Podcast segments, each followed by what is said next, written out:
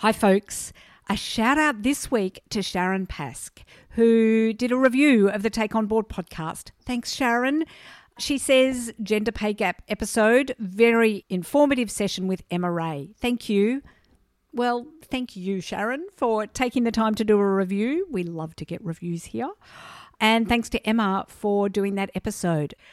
Second announcement for this week. This week we're hearing from Kari Hatch, and listen right through to the end of the episode where she shares resources because not only does she share some resources in the episode itself, but sent me a voice memo afterwards with some additional ones. So there's some gold in there. Radio, on with the show.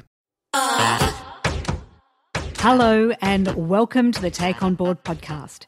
I'm your host, Helga Svendsen. I can't tell you how excited I am to be launching this. I've searched high and low for podcasts that focus on women in governance and I couldn't find one. So I thought I better make one myself. I'm a non executive director and governance coach, mentor, and advisor. Each week, I'll talk to women who have been there, done that, and together we'll share and build our governance wisdom. I'll speak to women who have a different perspective. I have a fairly major vision impairment. I get around with a white cane and I can't see very much. I'm glad that I can bring that different perspective to the work that I do and hopefully make change for others. Wildlife enthusiasts.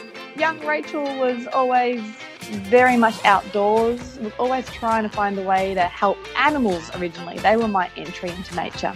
And I can't forget about the financial services sector. I got my start in NAB, so I started in a very blue blood type governance environment. And there are so many more.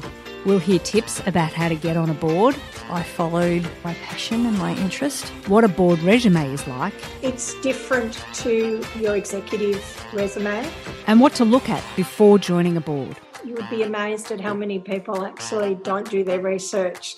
And if you've ever thought of just giving it a go, just apply. If you get rejected, then you haven't lost anything. Once you're on a board, we'll have tips to be your best in the boardroom. You need to be across all aspects of an organisation. You need to also be forward thinking, very strategic. You need to understand what the disruptors are going to be. You need to understand your own profile of how big a risk taker you are and where your blind spots are. Take on Board is about encouraging you to be part of it all. In my year of yes, which started with the board position, I just do it anyway. If I'm given an opportunity, I just do it. I created this podcast to grow the community of women ready for or already in board roles. I'm so excited to start sharing these stories with you. Subscribe now so you don't miss a thing. I also encourage you to come and join the conversation in the Take On Board Facebook group.